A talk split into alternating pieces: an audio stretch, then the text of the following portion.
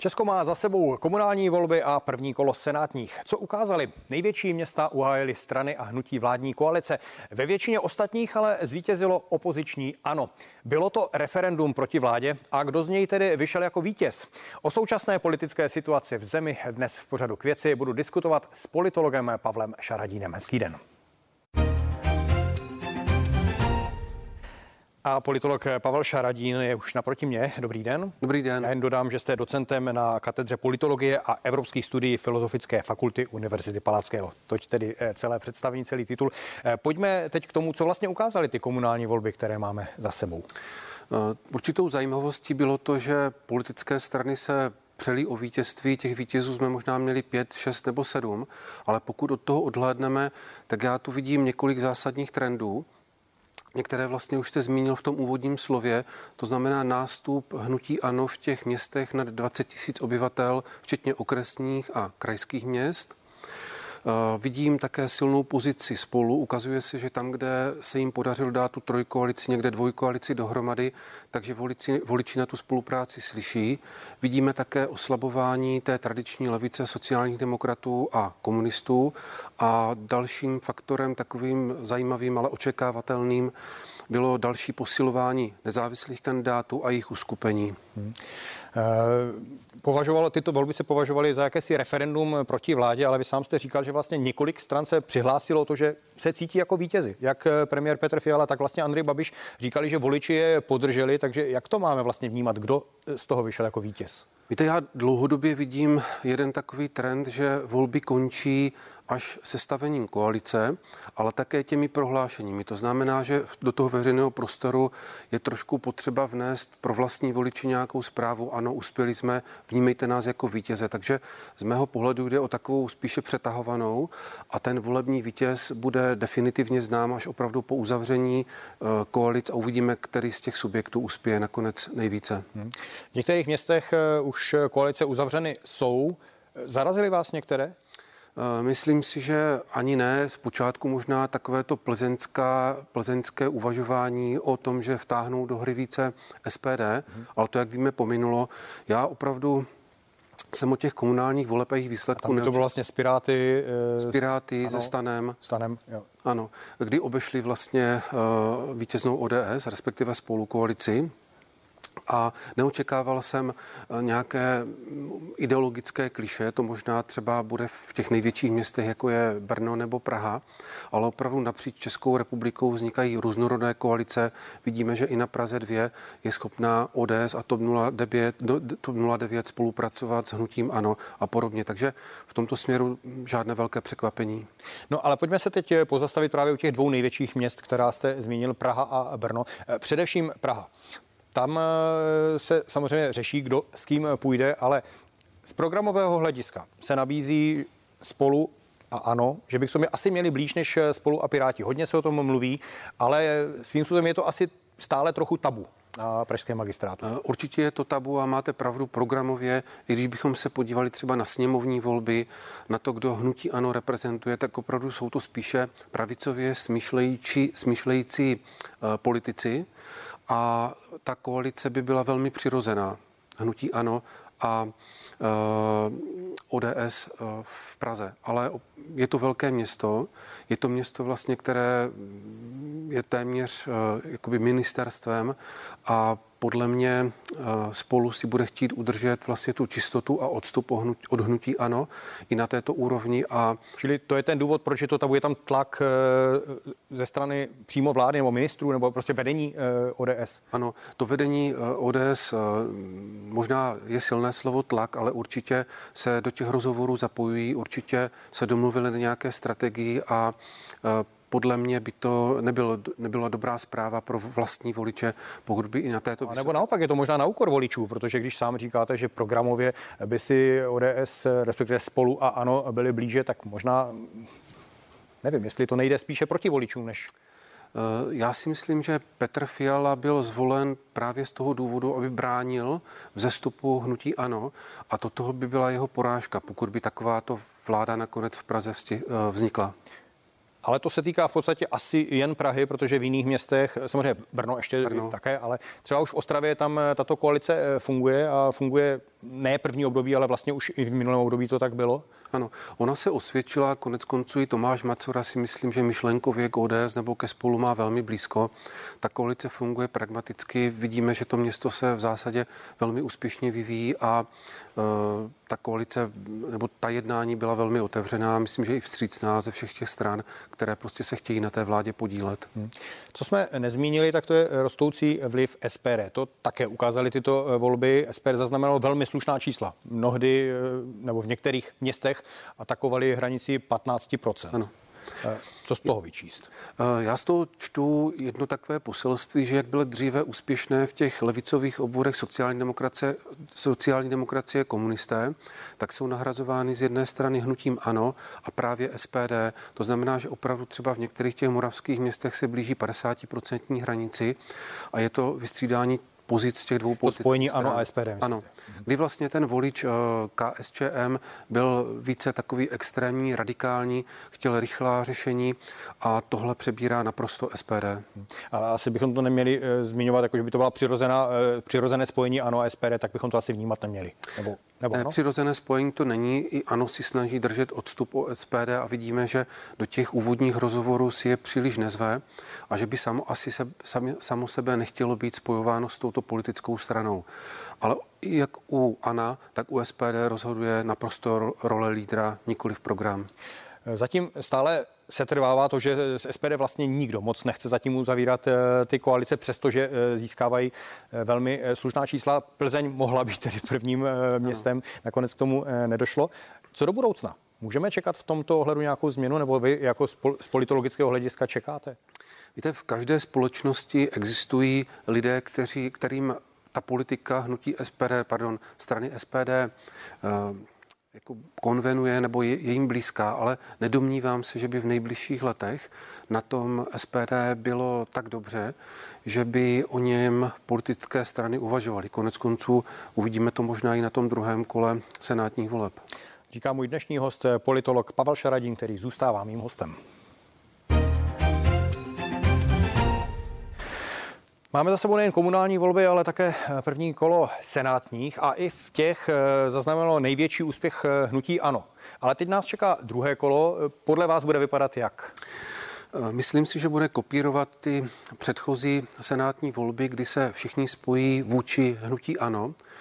Ve všech případech tomu tak nebude, k tomu se možná dostaneme, ale Hnutí ANO si vytvořilo velmi silné předpoklady, protože v některých obvodech uspěje. Já jsem sám jsem na to zvědavý, nakolik se podaří opozici vůči ANO mobilizovat své voliče. Jak si myslíte, že se změní Senát po té třetí nové obměně, tedy po těchto volbách? On bude takový pluralističtější, možná bude tak pestrý jako ten, ten minulý, ale v zásadě očekávám, že k nějakým úspěchům hnutí ANO se dostane. To znamená, že ono právě posílí na úkor některých politických stran. Nicméně je to tak, že vlastně jak eh, poslaneckou sněmovnu, tak eh, Senát eh, de facto ovládá v seskupení vládních stran. Je to dobře, nebo by bylo lepší, kdyby sněmovnu ovládala jedna strana, tedy koalice, a Senát třeba opoziční strany? Tak byl by to takový optimální model, ale vždycky musíme přihlednout k tomu, kdo je tou opozicí, kdo je ve vládě a podobně. A nedomnívám se, že hnutí ano je příliš konstruktivní, že přece jenom eh, ta role předsedy je velmi silná. On ukazuje, jaká má být retorika, jaká má být obsah těch sdělení a mně chybí prostě takový ten jasný ideologický nebo programový rámec. Takže hmm. i v tom Senátu nemyslím si, že by působilo tak konstruktivně, jak bychom uh, třeba chtěli. No, k té roli Andreje Babiše v ANO se ještě dostaneme, ale uh, říkal jste, že by to bylo optimální, kdyby každou tu uh, komoru řídila vlastně nebo ovládala jedna strana. V čem by to podle vás bylo lepší? Myslím si, že úspěchem České republiky a české společnosti je to, když se dokáže domluvit na těch základních parametrech toho budoucího vývoje. Opravdu dnes jsme ve velmi neklidné době a myslím si, že jak opozice, tak koalice by se měli domluvit na některých základních věcech a nelze eh, tak jako jsme to třeba viděli u Andreje Babiše, prostě, že vítěz bere vše, je opravdu lepší se domluvit. Hmm. Vy jste e, zmínil tedy osobu Andreje Babiše a jeho roli v hnutí ANO. Ukázali tu jeho e, absolutně nadvládu nad tímto hnutím i vlastně tyhle ty komunální volby. Já, e, trošku to jako navážu na otázku. E, komunální volby a vlastně i senátně byly často o osobnostech více než o stranách, ale v těchto volbách se to trochu popřelo. Popřelo se to především, to vidíme na těch výsledcích hnutí ANO v jednotlivých městech, kdy u jejich konkurence se kandidát ze sedmého, z šestého, z pátého místa může vykřížkovat směrem nahoru, ale u hnutí ano tomu tak nebylo. Ti lidé vlastně věří vůdci, věří Andreji Babišovi a už se nedívali právě, kdo na té kandidáce je, udělali velký křížek a z volební místnosti odcházeli. Nabízí se otázka, co by bylo hnutí ano bez Andreje Babiše? Kolik by mu zůstalo procent? Uh, ono si myslím, že by nějakým způsobem oslabilo, že ta setrvačnost eh, je poměrně silná. Ti voliči už vnímají tu značku jako zavedenou, inklinují k ní a myslím si, že by to byly jednotky procent, které by se od hnutí ano odlouply. Znamená velmi mnoho. Je vlastně vším, stojí nad členskou základnou, stojí i nad programem a myslím si, že voliči se často v těch městech vůbec nezabývali programem, co ano slibuje, co slíbilo v minulosti a šli jednoznačně po té značce. Jak eh, vidíte budoucnost Andreje Babiše? Půjde do prezidentských voleb nebo zůstane lídrem, ano, třeba pro parlamentní volby, chtěl by se znovu stát premiérem? Myslím, že od toho června si opravdu celé prázdniny dal na to a trvá to, bude to trvat až do toho listopadu, kdy bude sám sebe testovat, jak je úspěšný ve společnosti, bude čekat na chyby soupeřů a v tom listopadu se nějakým způsobem prostě rozhodne. Zatím byste odhadovali jeho šance jak? Teď, teď vyšel poslední průzkum, ze kterého vychází, že eh, Danuše Nerudová eh, roste v těch preferencích. Petr Pavel ten si víceméně drží své, ale na úkor Danuše Nerudové oslavuje právě Andrej Babiš, který je sice stále hlavním favoritem prvního kola, hmm. ale pak by přišlo kolo druhé. Může to být na úkor Danuše Nerudové, může to být na úkor třeba jiných kandidátů, nebo někteří třeba ho můžou kriti- mohou kriticky vnímat, ale Eh, opravdu ta jeho pozice v téhle chvíli není dobrá a pokud by se nezlepšila, tak si myslím, že je kandidátem prostě na odstřel. To znamená, že nebude kandidovat. Myslíte si, že pokud, že vlastně by bylo jedno, jestli by v tom druhém kole šel proti němu Petr Pavel nebo Danuše Nerudová, oba by byli v tom druhém kole favority? V zásadě eh, tomu tak je ale hnutí ano, jak víme, je velmi silné, má k dispozici jo, neomezené finanční prostředky a, a také media, silné mediální zázemí. A on se může snažit třeba zvítězit tím, že bude více znevěrohodňovat ty své soupeře. To si je také představitelné, že nakonec by mohl trumfovat, ale v téhle chvíli tomu tak e, není, nebo nevypadá to na, na jeho nějakou usilnivou jízdu prezidentskými volbami. Kromě toho, že e, teď probíhají volby, tak eh, se v posledních týdnech Česko doslova otřásá. Eh, máme za sebou dvě demonstrace tady v Praze, které měly účast deseti tisíců eh, lidí. Takže ta nálada ve společnosti asi není úplně v pořádku vůči vládě. Myslím si, že není. Je to vidět také z toho, jakým způsobem vnímají voliči vládu, jak ji hodnotí a opravdu to hodnocení není přívětivé, respektive důvěra v tuto vládu. Je ta volba, pardon, je ta doba velmi obtížná, vlastně je to už několikátá krize od roku 2015, od uprchlické, předtím finanční až přes, pandemi, přes krizi pandemickou a v současné době je to ta krize na Ukrajině, je to krize ekonomická, sociální. Hmm. U lidí se, myslím, tohle velmi silně podepsalo a řada z nich třeba bude vyžadovat ta nejrychlejší řešení. To vládě určitě nehraje do karet. Co vláda vlastně může dělat v tuhle chvíli? Vláda může dělat dobrou politiku, může dělat to, co do posud zatím příliš nedělá, komunikovat, více vysvětlovat ty své kroky, říkat, co se stane zhruba za měsíc, byť některé věci nemůžeme předvídat, ale v oblasti sociální, ekonomické si myslím, že je to velice dobré a možná by také mohli mít nějakého mluvčího Jo, tak, jak se uvažovalo v době pandemie, že kdyby za vládu mluvil někdo důvěryhodný a vysvětloval ty kroky, tak by to bylo mnohem vstřícnější. Tak za vládu mluví premiér Petr Fiala. Není důvěryhodný podle je, vás? V tomto směru je důvěryhodný, je důvěryhodný pro své voliče, ale přece jenom uh, vy potřebujete vlastně někoho, kdo vysvětluje mnohem více a on prostě je premiér, musí a nebo někdo vládnout, více neutrální? Možná více neutrální, on je prostě premiér a musí tu vládu řídit. A na tu komunikaci si myslím, že mu zbývá velmi málo z toho pracovního dne.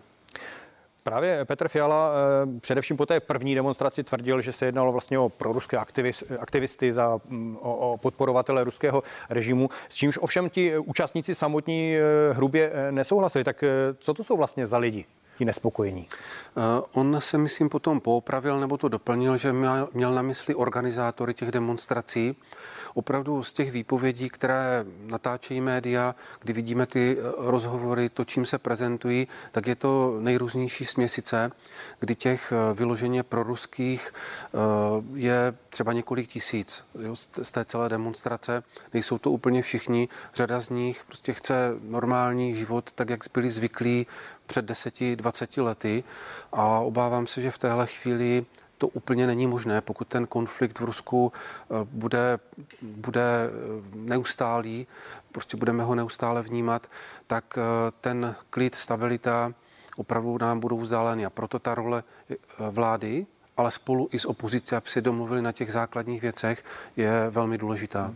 Zatím to vypadá tak, že ten kabinet Petra Fialy nebo přímo premiér Petr Fiala ty demonstrace eh, spíše eh, zlehčuje právě těmi různými vyjádřeními. Eh, spolehá na to, že tím, jak by se třeba opakovali, přibývali by, tak by se snižovala ta účast, až by to třeba nějak vyšumělo, nebo, nebo to... Myslím, že takovou základní strategii, pokud na vás někdo útočí, tak je aspoň z počátku ten útok na něho nereagovat nějak silně, nevtahovat toho soupeře do hry. To vidíme v, v celku jako v běžně, jako takovou základní komunikační linku.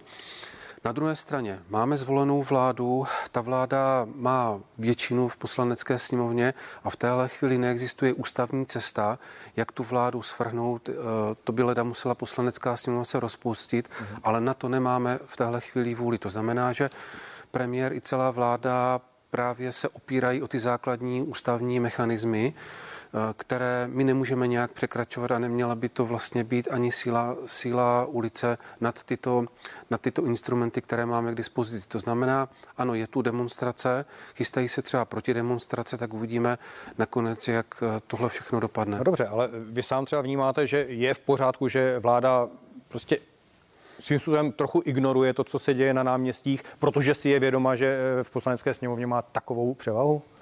Uh, já osobně bych eh, se snažil ty kroky lépe vysvětlovat. Na druhé straně vím, že je tu celá řada lidí a my to vidíme dnes a denně, že tito lidé se chovají jakoby protidemokraticky, že to jejich smýšlení vlastně neodpovídá tomu, na co jsme byli zvyklí.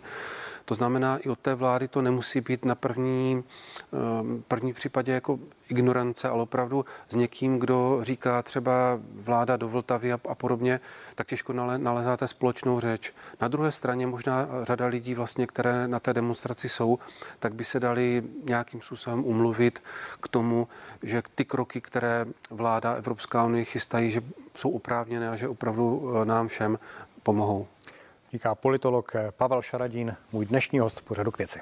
Děkuji za pozvání, nashledanou. Ještě se neloučíme, ještě máme pár minut v pořádku. Eh, zeptal bych se na to, eh, vlastně obě dvě poslední vlády, jak eh, kabinet, současný kabinet Petra Fialy, tak vlastně bývalý kabinet eh, Andreje Babiše, čelili, dá se říci, bezprecedentním krizím. Předtím to byla ta covidová krize, teď je to ekonomická, eh, energetická. Která z těch, pokud to můžeme srovnat, která z těch vlád to měla vlastně horší a v čem? Myslím si, že to má vždy horší ta vláda, která nějak sbírá účet i za, ty před, za ty předchozí krize. A Eh, je k dispozici třeba řada výzkumů ze zahraničí, že opravdu, pokud ty krize se nastřádají, tak to může být, může to vést k nějakým takovým sociálním otřesům. A já jsem už před chvilinkou hovořil vlastně, že my ty krize prožíváme od roku 2008, 2008, od těch ekonomických krizí přes uprchlickou, pandemickou krizi až po tu sociální a tu, která, eh, kterou zaznamenáváme na Ukrajině, souvisí vlastně s tou válkou, s okupací Ruska, Ukrajiny, tak uh, uh, určitě to má horší tato vláda, protože v těch uh, lidech se střádá vlastně ten neklid a každý z nás vlastně touží po stabilní společnosti, o předvídatelnosti. Hmm. A pokud ta předvídatel, předvídatelnost není, tak to určitě doléhá na psychiku. Asi, to, asi by to platilo, i kdyby v tuhle chvíli padla vláda, přišla by nějaká jiná, tak zase by to měla ještě o to těžší, že ta očekávání by, by byla v podstatě by tlačila na, ta, na tu vládu, okamžitě by byla pod velkým tlakem. Přesně tak. I, I to, po čem volají vlastně ti lidé na Václavském náměstí po nějaké eh, vládě odborníků, tak i ta vláda odborníků by se potýkala s naprosto stejnými problémy a myslím si, že za měsíc by eh, eh, demonstrovali proti vládě odborníků. Jste zmínil, že eh, by bylo dobré, kdyby vláda lépe lidem vysvětlovala své kroky. Ale to je právě něco, co tahle vláda, ta současná, vyčítala vládě Andreje Babiše. Tak proč to nedělá lépe? Eh, to já nevím, ale opravdu také si vzpomínám na, často na ty výtky a nevím, kde je, je zakopán pes, protože ta komunikace Andreje Babiše během eh, té pandemické krize prostě nebyla dobrá, to víme všichni, a opakovat stejné chyby absolutně netuším, proč, z jakého důvodu to je. Současný kabinet je, je sice silný nebo početně silný, má velkou eh, převahu. Na druhou stranu už eh, také zažil několik eh, zemětřesení vlastně od, od té chvíle, co začal vládnout. Ať už to byla kauza Dozimetr, kauza kolem bývalého šéfa rozvědky Mlenka. Ono těch kauz byla už celá řada. Otřáslo to nějak stabilitou té vlády? neotřáslo, ale myslím si, že to otřáslo důvěru v tom kabinetu a de facto většina těch takzvaných skandálů nebo skaus je spojená s hnutím stán. A opravdu eh, vidíme to i na těch výsledcích, které jsou v Senátu i v, v komunální, na komunální úrovni, že ten stan zásadním způsobem oslabil. A myslím si, že opozice právě, pokud bude chtít útočit na vládu, tak v těch dalších krocích to bude právě přes hnutí stan. Pomohlo by, eh, kdyby premiér Petr Fiala v tuhle chvíli třeba rekonstruoval vládu, změnil ministry, postavil tam prostě nové lidi, kteří by byli nezatíženi jakkoliv? On chystá dva kroky. Jeden krok souvisí s tou komunikací, že vláda oslavila, oslovila některé experty a bude dávat peníze právě na lepší komunikaci. A na druhé straně vy v určitém momentu potřebujete, aby ta dynamika byla silnější. Pokud by třeba senátní do, volby dopadly pro vládu špatně, dokážu si představit, že ta rekonstrukce by byla velmi rychlá, ale nezmění prostě jeden člověk. To musí být asi širší, eh, minimálně třeba tří, čtyř ministrů. Tolik eh, slova politologa Pavla Šaradína, který byl mým hostem. Teď vám moc krát děkuji, že jste přišel. Děkuji také. Naschledanou. No a z dnešního pořadu k věci je to už vše. Já vám děkuji za pozornost a budu se těšit na viděnou příště.